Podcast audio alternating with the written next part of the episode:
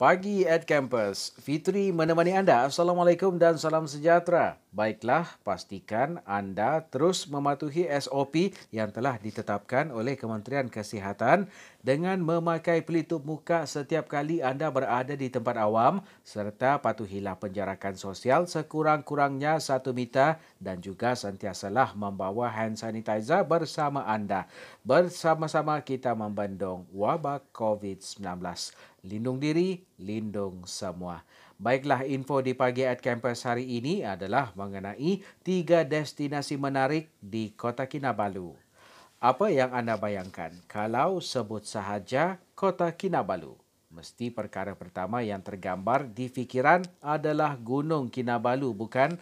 Jangan hentikan imajinasi anda di situ sahaja kerana sebenarnya sangat banyak tarikan lain yang sangat best untuk dilawati di bandar ini dari tarikan kampung budaya Mari-Mari yang menjadi pusat pelbagai etnik di Sabah sehinggalah kepada tarikan yang dapat memacu adrenalin anda iaitu di Zip Borneo Kota Kinabalu yang merupakan sebuah destinasi eksotik yang wajib dilawati walau sekali dalam seumur hidup. Percayalah semangat anda untuk menjadikan Kota Kinabalu sebagai destinasi pilihan untuk percutian akan datang akan semakin berkobar-kobar sebaik anda mengetahui tempat menarik di Kota Kinabalu ini. Mau tahu di mana? Berikut Fitri telah senaraikan tiga destinasi menarik di Kota Kinabalu. Yang pertama, Tagal Tinopikon. Tagal Tinopikon merupakan tarikan yang terletak di dalam kampung Notorus di Penampang. Lokasinya hanyalah sekitar 40 minit dari Bandaraya Kota Kinabalu. Untuk pengetahuan anda, Tagal Tinopikon merupakan sebahagian daripada Sungai Moyok.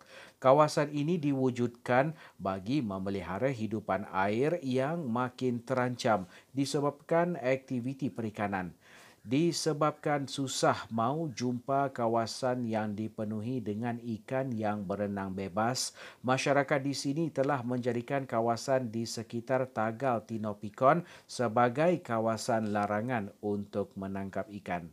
Sebenarnya Tagal itu sendiri sudah bermaksud larangan dalam bahasa Kadazan. Seterusnya yang kedua, Kipandi Butterfly Park. Siapa yang tak teruja melihat ramai-ramai yang penuh dengan warna-warni tapi malangnya susah betul mau bertembung dengan mereka ini kan?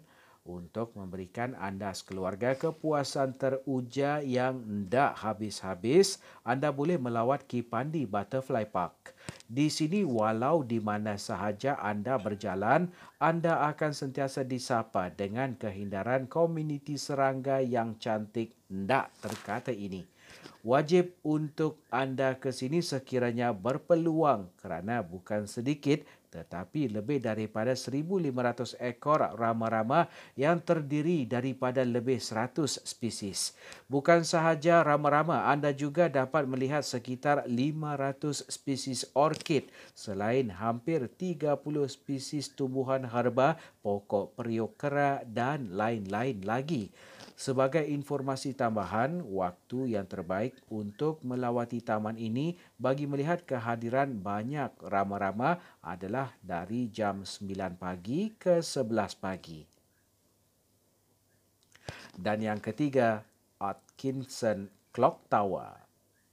Atkinson Clock Tower atau Menara Jam Atkinson merupakan sebuah menara yang telah dibina untuk memperingati seorang pentadbir British yang meninggal dunia di usia muda iaitu ketika berumur 28 tahun pada tahun 1902 iaitu Francis George Atkinson kerana penyakit malaria.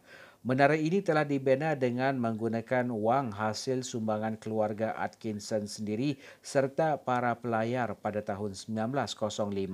Menara yang berketinggian 15.7 meter ini merupakan salah satu daripada tiga buah bangunan yang terselamat daripada pengeboman yang terjadi ketika Perang Dunia Kedua.